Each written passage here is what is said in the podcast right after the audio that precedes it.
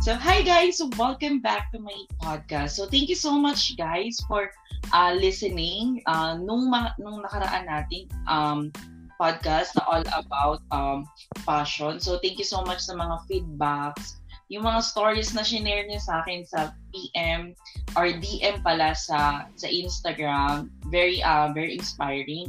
And I think makaka-help din yan sa akin pag-build ng mga susunod na topic.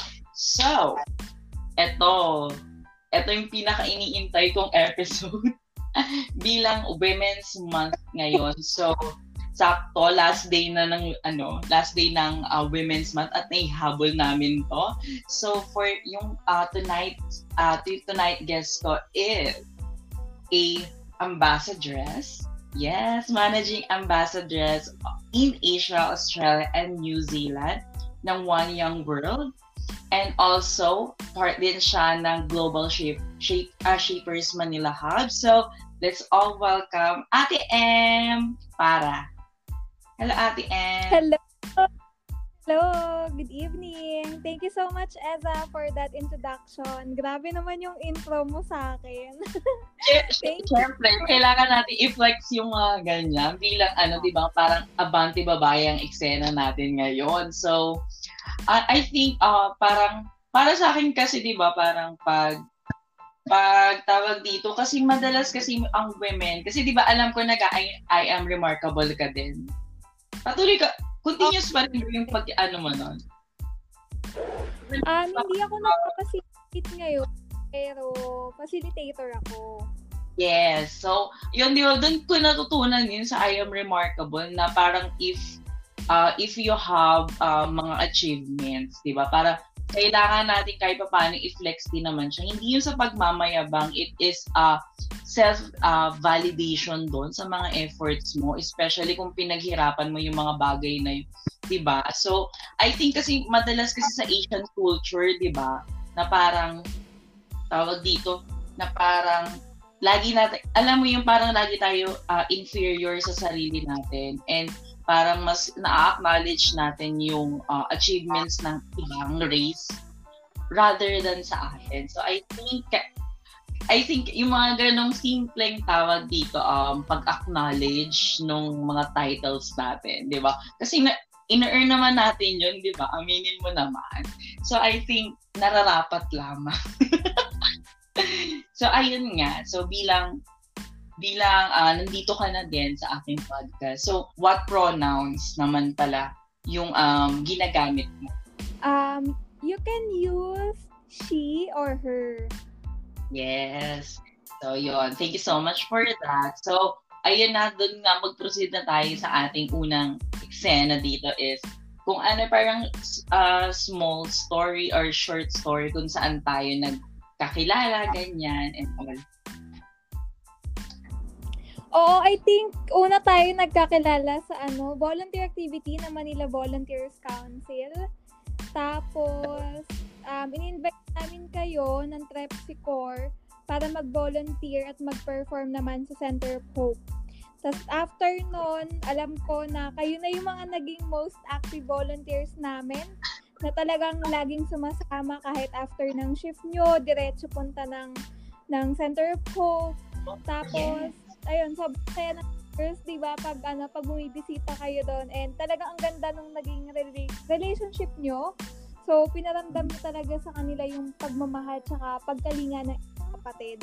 Kaya nga nung, ano, nung nawala yung trip, nung hindi na kayo bumibisita ng COH, yun, medyo nalungkot na yung mga girls, tapos hinahanap nila kayo lagi. Tapos ayan, tuloy-tuloy na, naging friends na tayo. True. I think, oo, dun, I think doon din talaga unang nag, ano, no. Pero kasi, sobrang hesitant namin nun. Siyempre, alam namin yung parang, binigay niyo sa amin kung ano yung, um, um, tawag dito, yung magiging eksena nun. Di ba kasi ang daming do's and don'ts. So parang kami na pressure kami nun. Eh sabi naman namin, alam mo naman kami mga bets. Sabi namin, carry naman natin siguro yun. Basta nakakatuwa nga kasi kahit pa paano, naipipreno namin yung mga bibig namin. Pagkausap namin sila, I think, madalas kasi, kasi yung mga girls madalas, di ba, nag-overshare sila. Nang, alam mo yun, yung parang feeling ko naman, ano, very, siguro, parang nakuha na namin yung trust nila para sabihin na sa amin kung ano talaga yung nangyari sa kanila and all.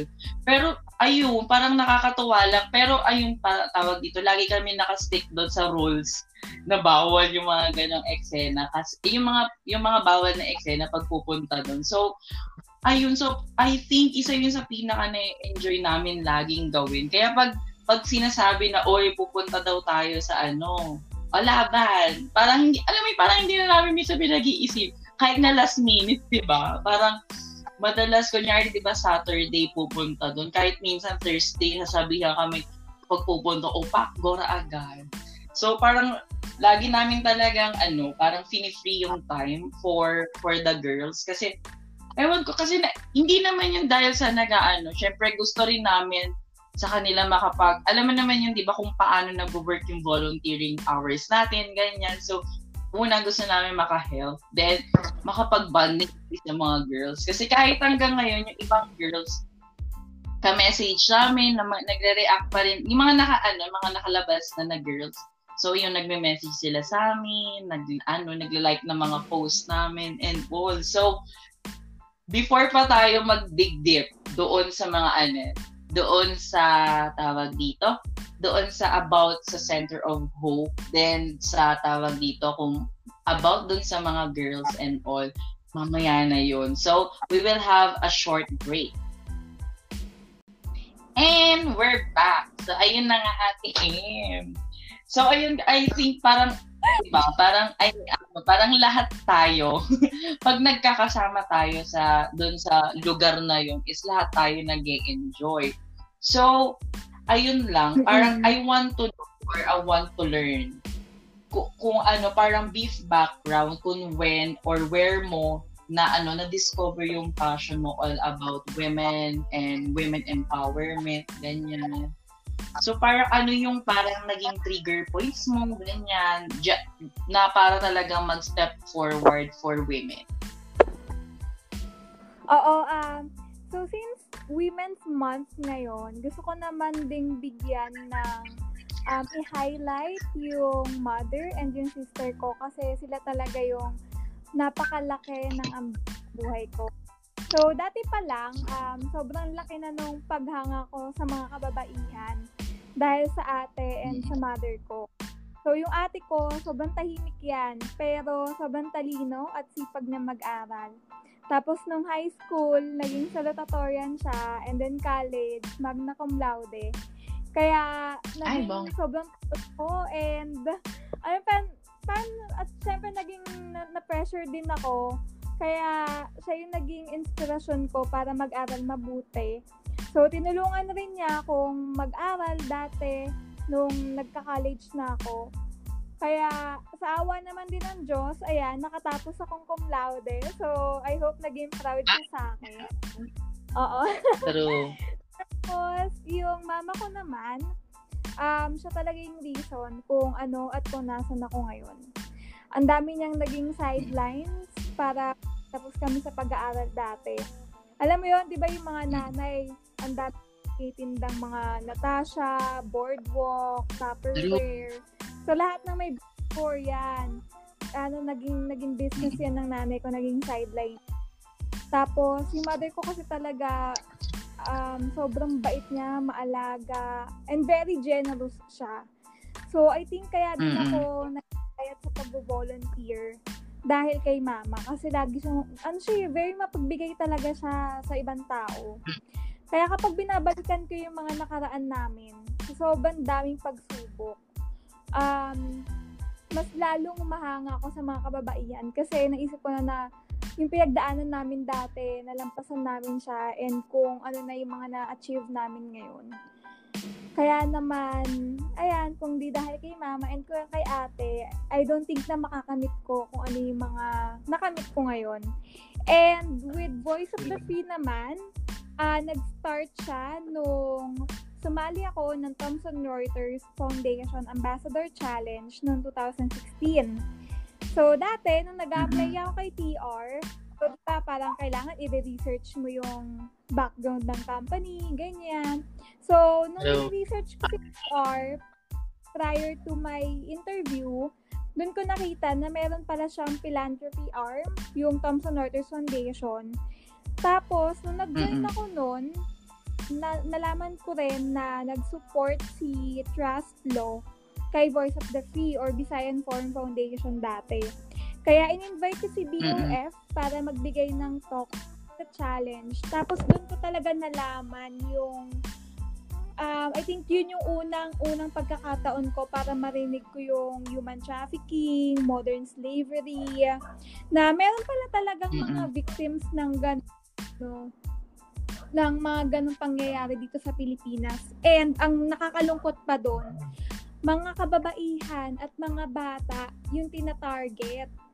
Kaya, 'di ba, parang sila yung pinaka-vulnerable kasi anong anong magagawa ng bata yan eh.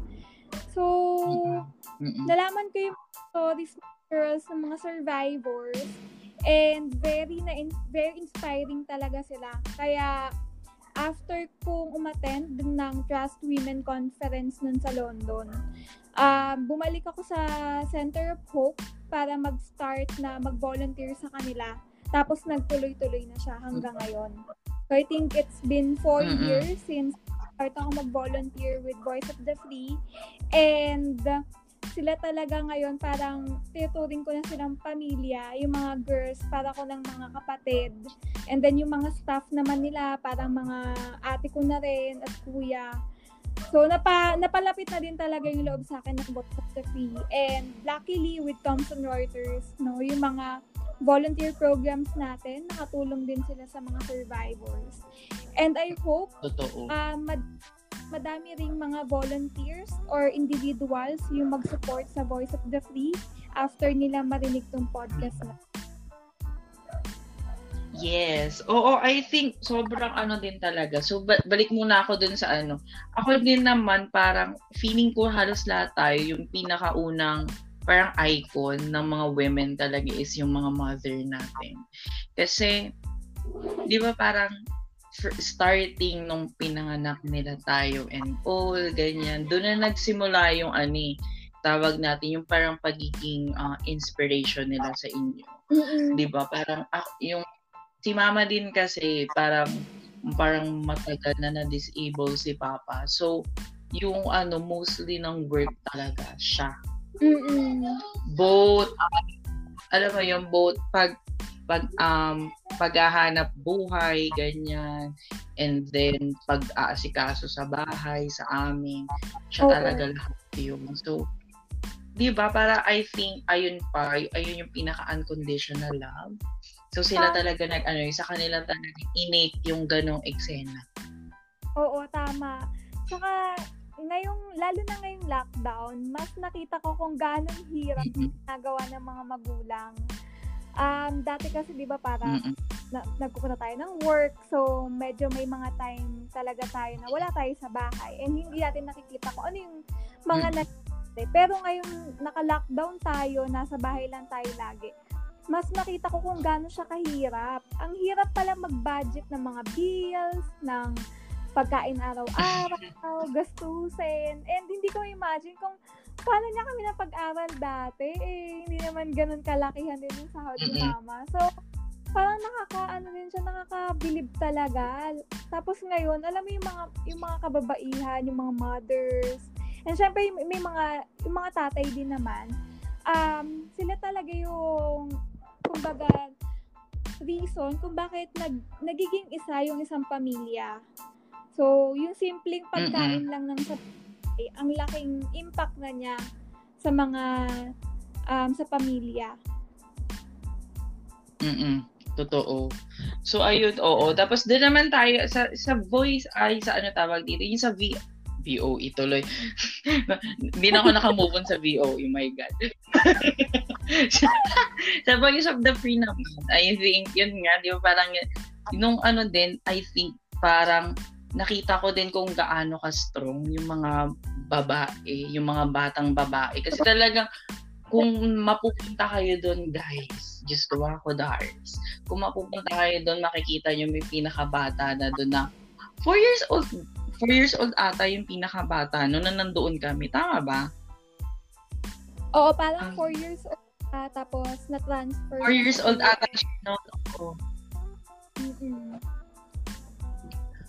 So, ayun siya. So, parang siya yung pinakabata nun. Pero, alam mo yung sobrang, alam mo yung kung gaano ka-innocent yung mukha ng mga bata. Pero tapos, malalaman mo yung parang backstory no ng mga ano parang sabi oh my god at the ver- at that very young age 'di ba parang makikita mo na yung yung ano pagiging strong niya kahit alam mo hindi niya pa nagigets yung lahat na nangyayari sa paligid niya parang ayun parang ayun yung pinaka parang na treasure ko nung, nung mga punta-punta namin doon.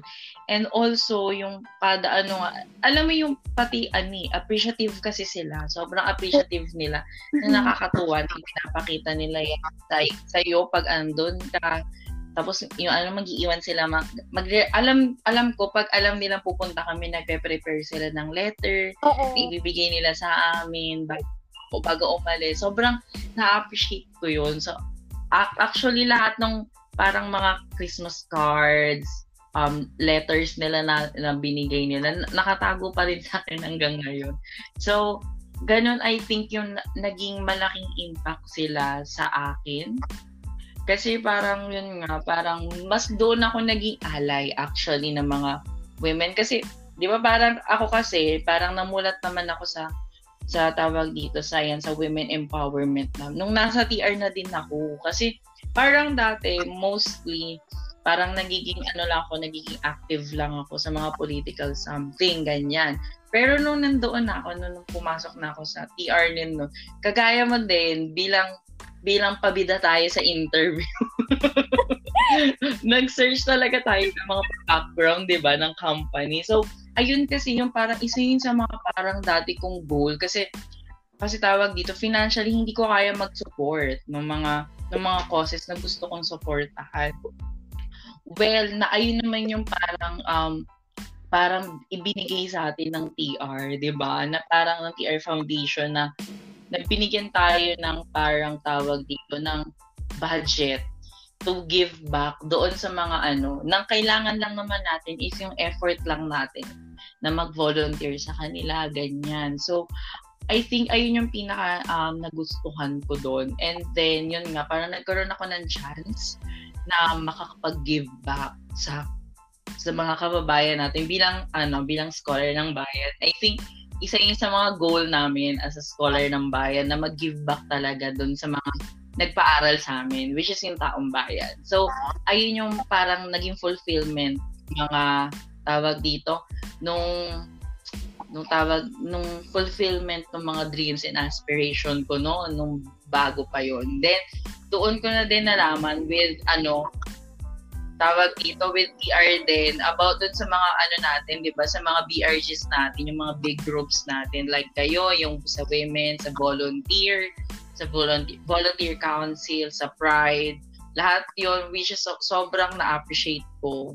And doon, ayun, I think ayun yung pinaka naging foundation nung kung bakit din ako strong ally ng mga women. So, di ba, parang tawag dito. So, ikwento mo naman sa amin yung about sa pagiging ambassadress mo. Kasi, I think ilang years, ilang years ka na nung nanalo ka sa ano, di ba? Ilang years na ba nung nanalo ka sa Ambassador Challenge?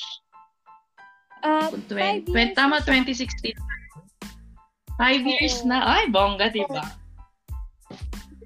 Pero ayun, Eza, tama ka rin na ang laking tulong talaga ni Thomson Reuters, no? Sa mga advokasya Mm-mm. natin, pagtulong sa kapwa, pag-volunteer. And ako, ako, honestly, nag-start lang lahat ng to dahil din kay TR eh. Dahil nung sumali ako ng Foundation Ambassador um, Challenge, tsaka sa Manila Volunteers Council before, na Global Volunteers Network na ngayon. So, I think kung, kung hindi din dahil kay TR, nako, ewan ko. so, sobrang laking tulong din talaga ni TR. Yung ambassadors mo ngayon sa ano, sa tawag dito, sa One Young World. Ah, okay. So, um, One Young World, um, it is um, a non-for-profit organization based in London.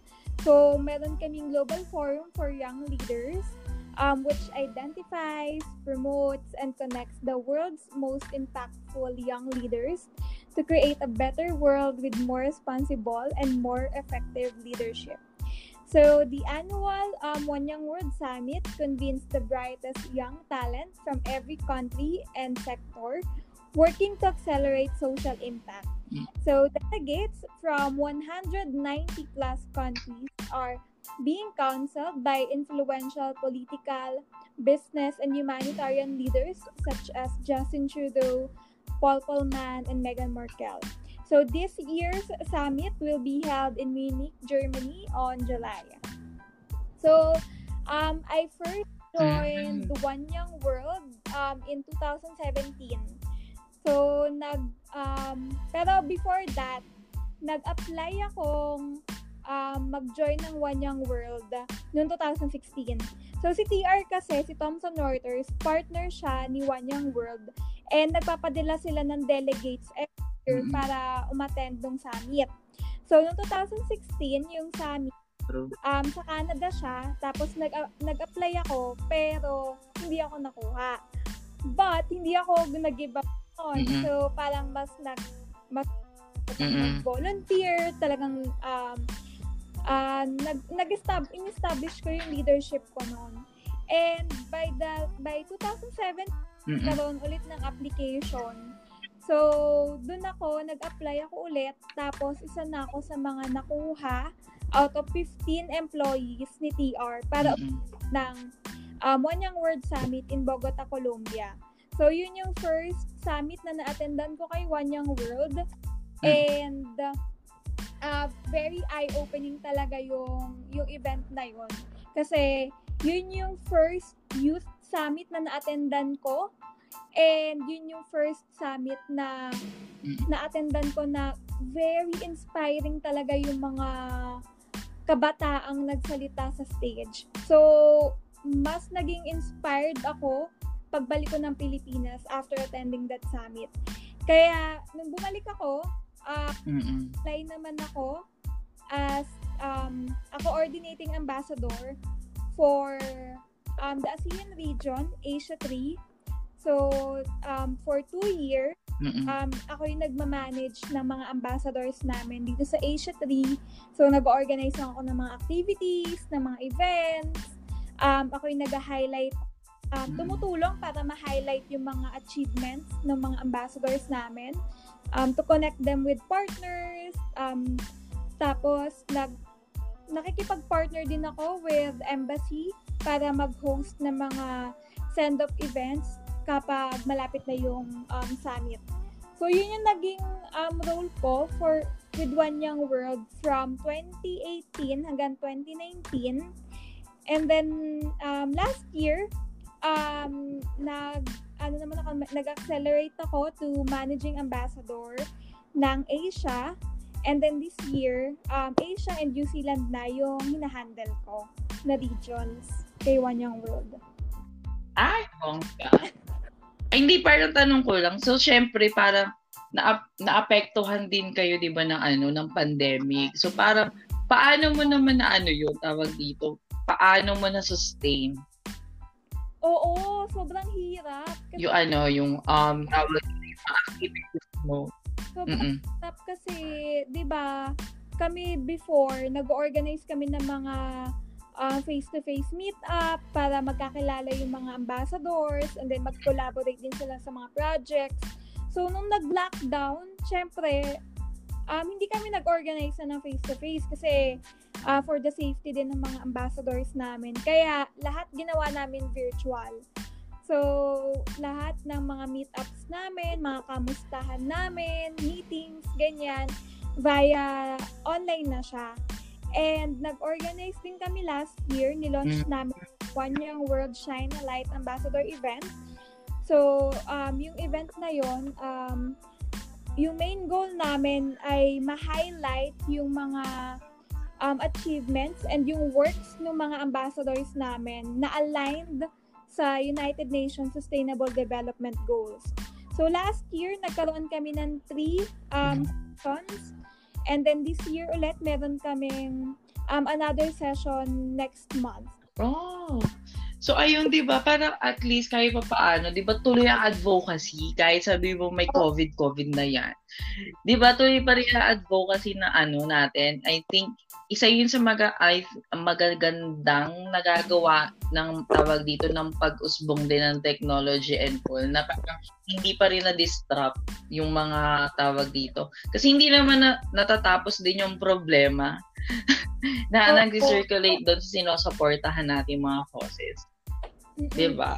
Kasi yung iba nga mas na-trigger pa nga ngayong ano, 'di ba, ngayong lockdown kasi pag yung mga nakikita ko sa news, 'di ba, ngayon na tawag dito, may mga na-abuse sa sarili nilang bahay, 'di ba? Parang may mga rape cases ako nakikita na ano, 'di ba, na, na, na same household lang. So, Mm-mm. I think talagang ano, parang mas 'di ba, parang ano pa rin, tuloy pa din yung laban kahit anong mangyari, 'di ba? At and marami pa rin tao na dedicated pa rin to support yung mga causes natin, 'di ba? So, Mm-mm. I think ayun yung nakaka-happy naman doon on parang on a lighter mode ng nung ano, nung current situation natin ngayon. So, ayun lang, um, medyo nakakalungkot lang din kasi nung nag-start yung pandemic, um, medyo tumaas din yung rate talaga ng uh, violence against women. Gaya nga nung na-mention mo kanina na yung mga nasa same household, sila yung naging affected, naging uh, victims. And um mga mm-hmm.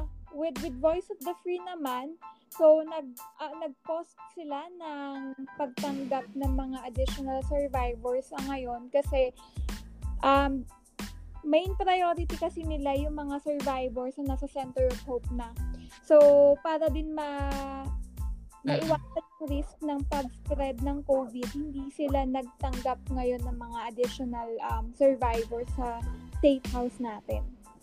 So I think uh, ayun, I think parang tama din naman yun na tawag dito for kasi mahirap din talaga kasi parang natapos na ba yung bagong building nila doon or yung same compound pa din yung ano Oo, andun pa rin sila sa same um, safe house nila.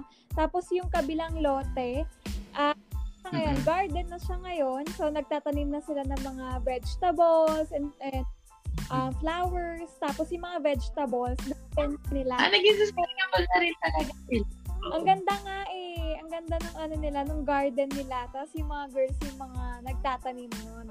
Mm, ay, ayun. So, ayun, ayun nga kasi parang yung ano tawag dito, yung yung yung quarters nila doon is parang one stop na talaga. Nandun di, uh, may may parang uh, school na hindi naman school, room lang for ano for yung mga studies nila para matuloy pa din yung mga tawag dito schooling nila. Nandun na din yung um, rooms nila, kitchen, ganyan, activity area. So, parang hindi na talaga sila lalabas doon. Talaga parang na-isolate sila doon sa mga predators nila. So, I think sobrang safe talaga nung bahay nila doon. So, ayun nga. So, but, fi, lagi, ayan, lagi natin na nababanggit yung mga girls. So, what is your greatest uh, cause na sobrang proud ka? Ako, siguro yun, yung pag-support ko sa mga survivors ng um, human trafficking and pag-support ko sa mga survivors na nasa Voice of the Free. So, my main advocacy kasi ngayon is to help um, fight against human trafficking and modern-day slavery in the Philippines. And of course, to raise awareness that this issue um, exists in our country. So, yun yung main, um, achi- I mean, main advocacy ko and I think yun din yung greatest um, cause na pinaka-proud ako kasi for the past four years na nagvo-volunteer ako with Voice of the Free, um, sobrang dami na rin naging um, na-contribute ng pagvo-volunteer natin and madami na rin tao yung naging aware sa issue ng human trafficking. I think, oo, tama yun. Kasi pa, I think parang, di ba, parang uh, nabigyan natin ng boses. Oo. Yung ano, yung mga, yung, yung issue na yun. I think kasi parang hindi siya ganon na pag-uusapan. Kahit ako din, eh, nagulat din ako na, totoo ba? May, may ganun pa rin ba? Parang, yung human trafficking, hindi ko siya dati nagigets. Pero, yun nga, mas nagets ko siya no, nandoon na ako, na parang, May, yung mga pa, akala mong mababaw na bagay lang. Ayun na pala yung mga signs or ayun na pala yung ways kung paano ay kung paano tawag dito na abuse yung yung tao ganyan. So 'di ba para ano tawag dito marami na ring naging um tawag dito naging forums yung Voice of the Free na about nga dun sa human trafficking and slavery. Di ba parang yun nga, parang ang sakit lang na parang nandito na tayo sa modern era na to, pero buhay pa rin yung gano'n. Oo. And sobra, and then parang akala natin kasi di ba nangyayari lang yun sa Africa, ganyan. Na may, pero hindi natin aware, hindi tayo aware na meron din tayo dito sa Philippines, di ba? Actually, meron siya pati sa So, US and Europe. So, modern slavery and human trafficking exists um, anywhere. Uh, ang daming bansang affected nito. mm-mm. And, ayun, since napag-uusapan din natin yung Voice of the Free, um, para lang din malaman ng mga makikinig um, ng, ng podcast na to. So, yung Voice of the Free po ay isang non-for-profit organization na nag-rescue ng mga survivors ng human trafficking and modern-day slavery. So, karamihan sa mga nare-rescue nila ay mga kababaihan na menor de edad. So, kung um, gusto niyo pong mag-support or gusto niyo mag- mag-volunteer, um, just let me know or reach out po kayo kay Eva para makonect namin kayo kay Voice of the. So, ako kasi, noong una kong nalaman yung mga story ng mga girls and yung background ng BOF, sobrang, alam mo yung parang, parang inano sa puso na parang, na-experience nila tong mga to at a very young age. May mga kababai, itong mga bata na to na alam mong dapat gusto lang naman nila eh makatulong sa pamilya nila. Gusto lang naman ni- lang nila makapag-aral, makapag um, bigay ng suporta sa nila. Pero yung kagustuhan nilang yun, yun yung ginamit ng mga perpetrators para ah, makuha sila into slavery and human trafficking. Kaya sobrang sakit para sa akin nun. Lalo na pag na, kayo mismo yung nakausap ng mga girls and sinabi nila sa inyo yung mga um, life story nila. Very heartbreaking talaga. And hindi mo maiisip na may mga tao palang kayang gumawa ng ganito. Parang, paano nila nakokonsensang gawin yun sa mga bata? Kaya, uh, naman ngayon, very Mm-mm. proud din ako sa kung nasan na yung mga survivors natin, di ba, Eza?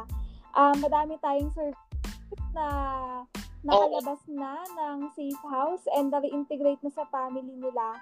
At yung karamihan din sa kanila, nag-aaral na Mm. ah, ng college, ng high school, tapos talaga matataas yung grades nila. Kaya ako very, very Mm. proud ako sa mga survivors natin. Totoo. I I think isa yun kasi itong mga itong mga girls na to ha. Sobrang talented Oo. din nila. I mean, I mean yung nung nandoon kami, 'di ba? Para magkakaiba sila ng talents. Then tawag dito kasi para ayun yung mga dinadala naming ano programs doon, nag-storytelling kami, lahat ng mga ganong eksena. Storytelling, dance class, nagda-dance class kami doon. Then nag-muay thai din kami. So, tinuruan sila ng ano, basic self-defense, ganyan, and all. I think parang, syempre, I think napaka-importante ng self-defense dahil, tawag dito, yun nga, kung, kung, ano, parang meron kang chance na pag ipagtanggol yung sarili mo pag nandiyan yung mga predators or yung mga abuse, mga possible abuser mo. So I think magandang um yung mga girls din ngayon na, na mga nakikinig na, ng ng podcast na to na find time na matuto ng self-defense kasi makakatulong talaga sa iyo yun. Hindi ka naman sa mananakit ng, hindi ko naman sa inaano na ini-invoke kayo na manakit ng tao. Pero kasi ta, ano, 'di ba parang pag dumating yung oras na yun na sana wag naman, 'di ba?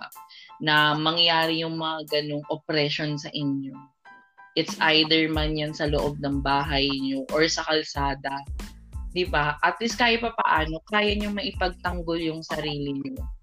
'Di ba? So At- Oo. I think parang ano, siguro sana maging aware about ano these issues kasi ano siya, parang isa nga siya sa mga nalileft out na, na issue. So, sobrang dami nating issue, Diyos ko. Di ba? Aminin naman natin yan. Na parang bulto-bulto yung issue ngayon. Tapos, syempre nanganganak yung mga issue dahil lalo nga ngayong pandemic, ganyan. So, parang lahat, magkaka nag-iiba yung pag-iisip, ganyan. So, baka magkaroon yung, uh, yung, yung iba ng predatory na mindset, ganyan. So, maging biktima nila yung mga kasama nila sa bahay. So, ayun, di ba? Parang, guys, talaga, parang if you have time, parang find uh, a cause na, na supportahan nyo, parang, yun, so, uh, supportahan nyo sila, mag-volunteer kayo, ganyan. Kasi, sobrang magbabago yung mga mm-hmm. views nyo sa ano, sa mundo, 'di ba? Sa buhay nyo. And ano tawag dito, mas maiintindihan nyo kung gaano ka-importante yung buhay, mga ganyan. Ayun yung mga parang feeling, ayun yung realize ko during ano, parang pakikipag-interact ko sa tawag dito sa mga girls kasi ang dami ako ah, mas matanda ako sa kanilang di hamak. parang pa kasi parang yung mga teenagers no mga 13 to 17 ata So very very ate talaga nila. Yung turing nila sa amin doon very ate kuya ganyan. So pag nag-aano, syempre pag naman pa-advise, ganyan. Madalas like pag nagtatanong sila sa amin, ganyan. So, parang ano, at the same time, nagiging nurturing ka sa ibang tao. Parang nagkakaroon, uy, ang saya kaya sa feeling ng ganun, di ba? Parang naka, naka, na, uh, tawag dito, nagkakaroon ka ng impact sa ibang tao, especially to mga bata na parang once kasi na-engrave sa heart nila yung parang lesson na binigay mo sa kanila, babaunin nila yun hanggang paglaki sila, di ba? And yung mga causes na naipasa mo doon sa mga bata, sila din yung mga parang magiging susunod na trailblazer, di ba? So I think sobrang um, sobrang nakakagaan ng loob and then nakaka nakaka ano tawag dito nakaka-happy siya ng feelings na na may ganun kang nagagawang ano impact. Parang yung ripple effect effect tuloy? Effect na parang yun nga parang walang maliit na efforts. Kung kaya mong ano alam mo yung mga small efforts mo parang it will uh comes big ano over over the over period of time ganyan depende sa tao kung depende kung gaano mo na ibigay yung malaking impact na dun sa mga tao. So if you have time, ang dami natin extra time ngayon. Maraming online volunteering kineme. So, na nang ano, makikita kayo sa mga social media. So, if you have time, follow nyo din yung, uh, yung Voice of the Free Ililink ko yan dito sa ano, sa main, uh, pag share na namin tong podcast na to, ililink ko yan dito.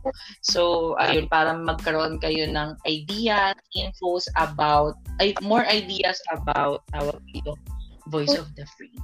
Ayan, uh, very thankful ako sa lahat ng volunteers na nag-support sa Voice of the Free dahil gaya na na-mention mo kanina, sobrang daming activities yung ginawa natin sa Center of Hope And with Thomson Reuters, yung mga volunteer hours na nilag natin, nako-convert siya into volunteer grants para ma-support yung mga napili nating non-profit organization.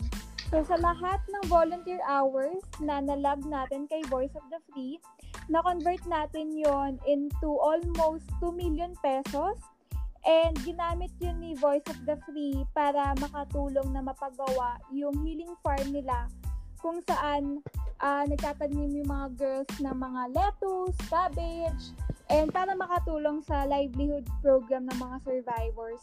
So thank you very much sa lahat ng volunteers, lahat ng employees na tuloy na sumusuporta sa Voice of the Free. Yun. So, yes. I think ano din, so siguro ako, thank you doon sa ano pagbibigay ng opportunity I think, kasi alam ko, di ba, parang pag volunteering kasi sa atin, magkakaiba, parang magkakaiba tayo ng mga, na, ano, maraming parang inilalapag kasi sila lahat, di ba, yung mga NGOs na gusto mong i-support. And thank you kasi nabigyan ako ng chance doon na mas makilala pa yung um, tawag dito yung um, yung uh, tawag dito yung BO uh, yung Voice of the Free, ganyan. And also, thank you din. So, kasi parang, ano, parang naging life-changing event din sa akin yung, uh, yung tawag doon, yung, yung mga experiences na nakuha ko doon sa mga, ano, experiences and lesson na natutunan ko doon sa mga bata. So, ito, nandito na tayo sa last question nitong kudaan natin, which is, bilang ito yung parang pinaka-theme ng Women's um, Month celebration, uh, how women will choose to challenge uh, as a women of today. So let's be the voice of the voiceless and help empower other women. So, yeah siya, connected din siya dun sa pag-support natin sa Voice of the Free. And ako talaga, naniniwala ako na sobrang laking tulong at napaka-importante na yung mga kababaihan ay tulungan din yung mga ibang kababaihan para ma-empower nila yung kanilang sarili at tulungan yung mga kababaihan na makamit yung mga goals nila in life. So, yun. Um, hopefully, after this podcast, maraming magsuporta at maraming um, mag-volunteer sa Voice of the Free. Ayun. So, I think ako naman, oh, alam mo naman talaga, hindi, for me naman, kung, kung ako sasagot nito, yun nga, I think parang women should, ano, tawag dito, always support each other.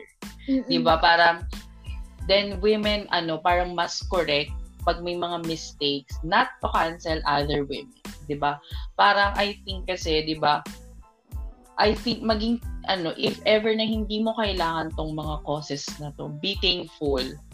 Uh, 'di ba? Maging thankful ka na hindi mo kailangan mama, na may maipaglaban ka ganyan, na may alam mo yun na may mas may kailangan yung mga gantong celebration, 'di ba? I think and also parang have uh, a better um, knowledge or education or edu- educate yourself about this uh these causes kasi nga kagaya ng sinabi namin kanina pa 'di ba parang hindi ano parang hindi lahat ng tao um nararanasan or tawag dito or nandoon tayo sa laging ano better side ng buhay ganyan. So may mga may mga tao talagang um, nag-struggle and dapat hindi natin hinahayaan especially the women which is sila yung ano isa sa mga nagiging foundation natin 'di ba? To ano parang kung ano man yung mga naging nakamit natin ngayon. Sino ba yung mga behind doon 'di ba? Puro kababaihan mostly. 'di ba? Especially may maraming um single parent na mother na, na kaya pa rin nilang tawag dito tustusan or suportahan yung mga anak nila. So kung wala tong mga to, wala naman wala naman wala namang tayo. I mean, wala naman tayong ano na tayo yung mga susunod na generation. So yun, if you have uh, the chance to support uh, these causes or ano uh, to support other women, ano, be it, promise. Parang gawin nyo talaga yung mga ganong bagay. And wag na kayo maki-ride on dun sa mga nag uh, sexist comments, misogynistic na comments about sa ano, about sa mga strong leaders natin na women na dinadownplay yung mga efforts nila and all, 'di ba?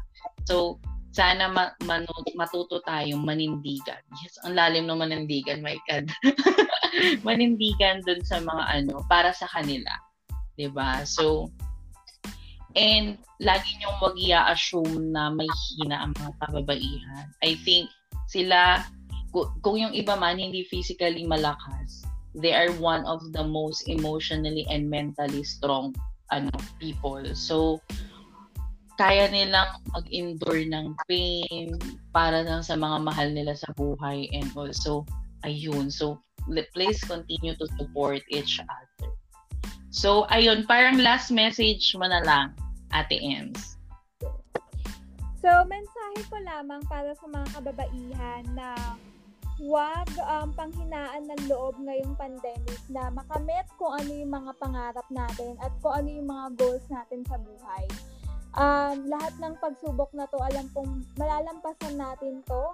Basta tulong to sama-sama tayo. So, keep safe then and please be um, healthy as well.